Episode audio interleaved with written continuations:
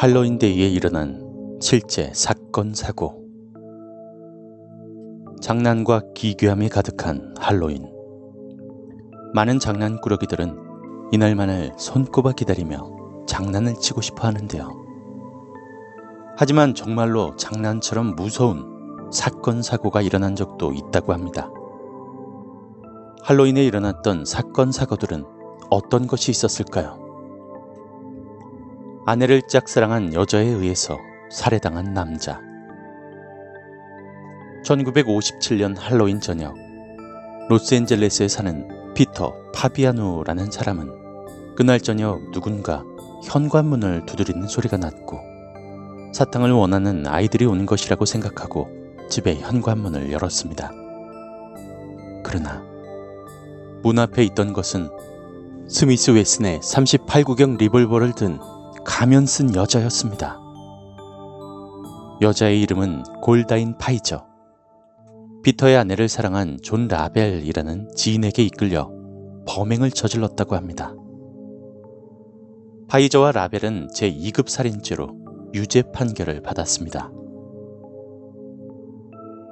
캔디맨 1974년 할로윈 미국 텍사스주 디어파크 론 클라크 오브라이언은 8살의 아들 티모시에게 청산가리를 묻힌 사탕을 주고 살해했습니다. 오브라이언은 딸과 3명의 다른 아이들도 비슷한 방법으로 죽이겠다고 했지만 미수로 끝났습니다. 오브라이언에겐 거액의 빚이 있었고 아들의 생명보험금을 노린 범행이었다고 밝혔습니다. 체포된 그는 재판 과정에서 언론에 의해 캔디맨이라고 이름이 붙여졌습니다. 그는 사건으로부터 10년 후인 1984년 39세에 약물주사 사형이 집행되었습니다. 이 사건 이후 할로윈 때 주는 과자에 대한 불안이 확산되며 오브라이언은 할로윈을 망친 남자라고 불리우고 있습니다. 로버트 케네디의 조카에 의한 15살 소녀 살인 사건. 1975년 할로윈 전날, 코네티컷주의 고급 주택가 그리니치에 사는 15세 마사 목슬리는 옆집 스케이크의 집에서 열린 할로윈 파티에 참석했습니다. 다음날 마사는 집 뒤뜰의 골프 클럽에서 난타당해 하반신을 노출한 채 끔찍한 시신으로 발견되었습니다. 마사의 옆집에 살던 당시 15세였던 마이클 스케이클이 살인 용의자로 체포된 것은 사건이 일어난 지 무려 25년 후인 2000년입니다. 2002년 스케이클에겐 유죄 판결이 나왔고 20년에서 종신형이 선고되었습니다. 하지만 스케이클은 상소 기각 후 2006년부터 실제로 복역했지만 2013년에 재심을 인정받고 보석금 120만 달러, 우리 돈으로 약 13억 원으로 보석되면서 계속해서 재심을 기다리고 있는 상태에 있다고 합니다. 마이클 스케이클은 존 F 케네디 전 대통령의 남동생으로 사법장관을 지낸 로버트 F 케네디의 아내 에셀 스케이클 등 인맥이 있는 것으로 밝혀졌습니다. 체포가 늦은 것이나 재심이 인정된 것은 그 집안 도움이 있었던 것은 아닌지 아직도 의심받고 있는 상태라고 합니다. 페서디나 3인의 소년 살인 사건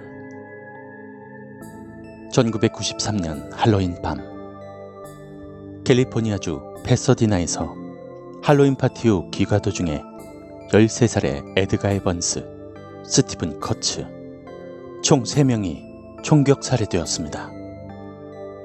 범인은 갱 집단인 블러즈의 멤버였지만 그날 다른 갱 집단의 동료 한 사람을 죽이고 그 보복 차원에서 관계없는 10대들에게 발포했다는 것이 사건의 전말이었습니다.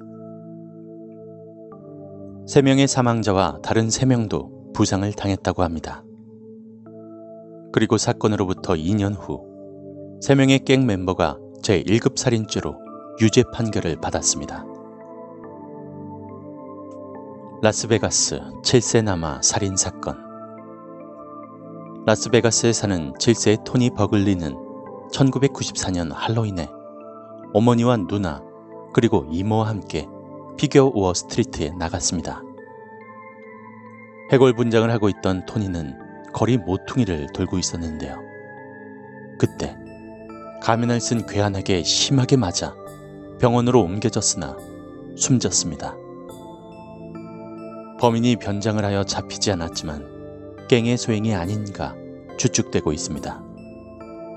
토니의 아버지는 아들의 죽음으로부터 3년 반 후 살인사건에 연루되어 종신형을 선고받고 복역 중이라고 합니다.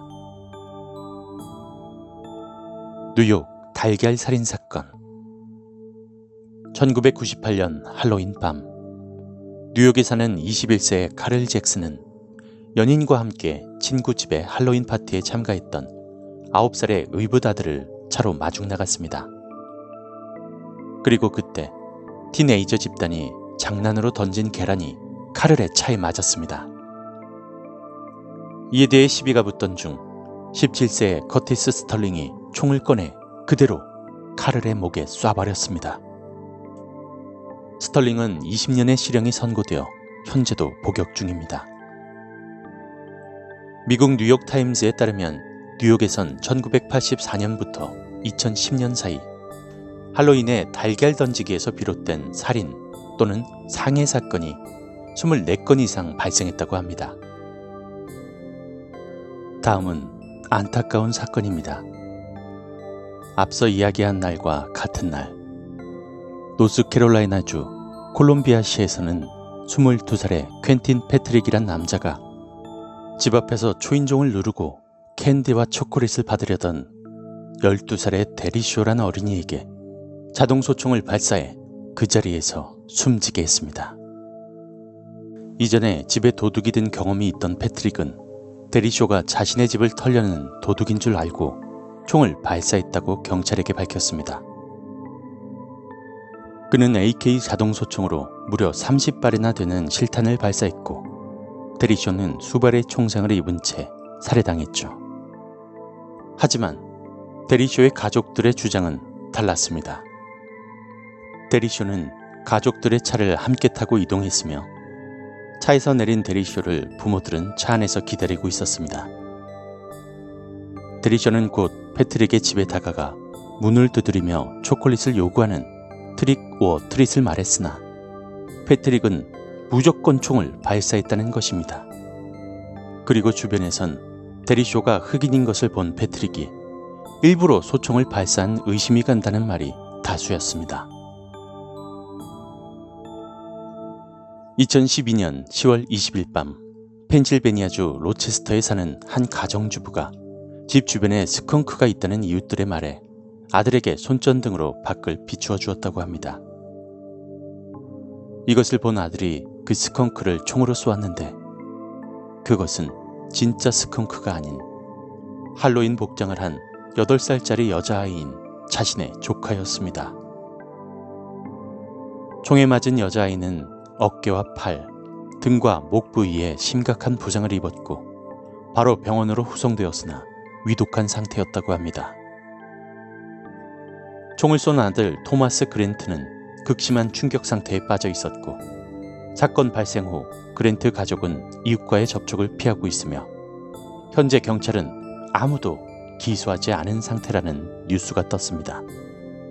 할로윈 복장, 또는 축제 분위기에 취해 일어나게 될 사건 사고에 대비하는 경찰들은 긴장하고 있으며 큰 사고가 일어나지 않고 지나가기만을 바라는 입장이며 부모들이 가정에서의 안전교육을 더욱 세심하게 해야 한다는 점을 강조하고 있는 기사였습니다.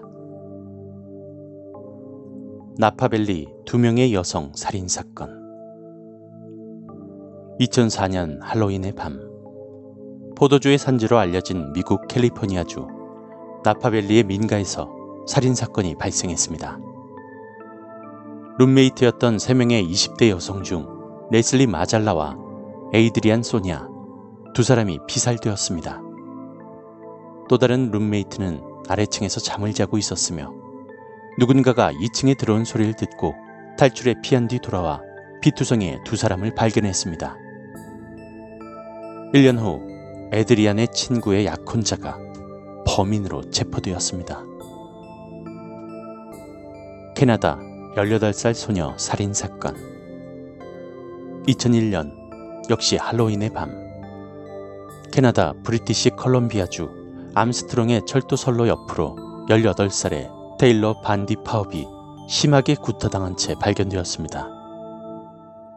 그녀는 그 얼마 전 누군가가 뒤를 밟고 있다라고 남자친구에게 메일을 보냈다고 하는데요.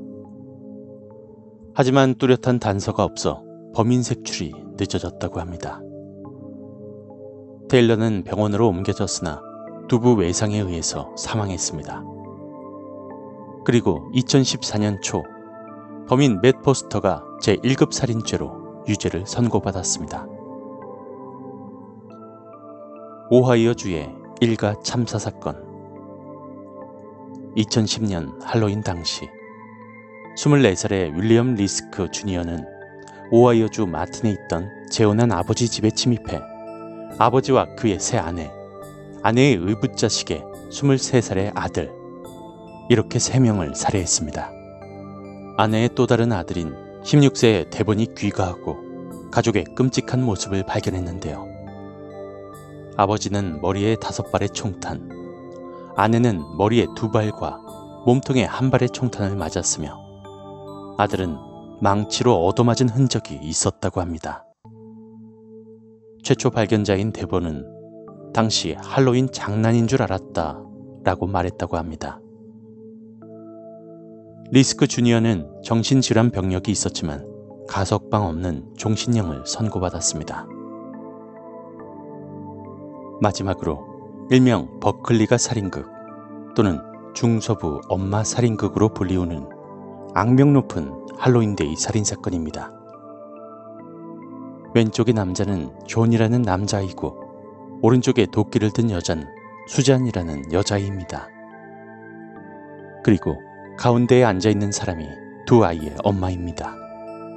사건은 할로윈 데이를 맞아 무언가 재미있는 게 없을까 고민하다가 두 남매는 목 잘린 마네킹은 너무 시시하다며 진짜 사람 목을 잘라서 들고 있으면 재미있겠다라고 생각했다고 합니다. 그리고 문 뒤에 숨어 있다가 엄마가 들어오자 조는 엄마를 붙잡고 수자는 엄마의 머리를 도끼로 힘껏 내리쳐 동강내었습니다. 그리고는 마당 앞에 나와서 지나가는 사람들에게 자랑 삼아 엄마의 머리를 들고 할로윈 코스튬인 양 행동했다고 합니다. 동네에서 사진을 찍던 이웃 아저씨가 와서 사진을 찍어도 되냐고 물었고 이들 남매는 흔쾌히 동의해 주었습니다. 자세히 보면 의자에 앉아 있는 것은 실제 엄마의 몸이 아닌 마네킹이고 머리만 실제 엄마의 머리인데요. 사진을 찍은 아저씨는 이들 남매의 행동이 너무 수상해 경찰에 신고했다고 합니다. 그러나 남매는 낌새를 눈치채고 이미 집을 떠난 후였죠. 그리고 경찰이 발견한 것은 토막나고 누군가 반쯤 먹어치운 시체덩이밖에 없었다고 전했습니다. 그런데 사실 이 사건엔 진실이 숨어 있는데요. 사실은 에드워드 알렌이라고 하는 미술 작가의 할로윈데이 포토샵 장난질로 2006년에 처음 만들어져 도시 전설로서 여러 인터넷 유저를 낚는 낚시용 사진입니다. 뭐든 과한 장난은 안 된다는 사실. 모두들 간과해서는 안 될 문제입니다. 트릭 오어.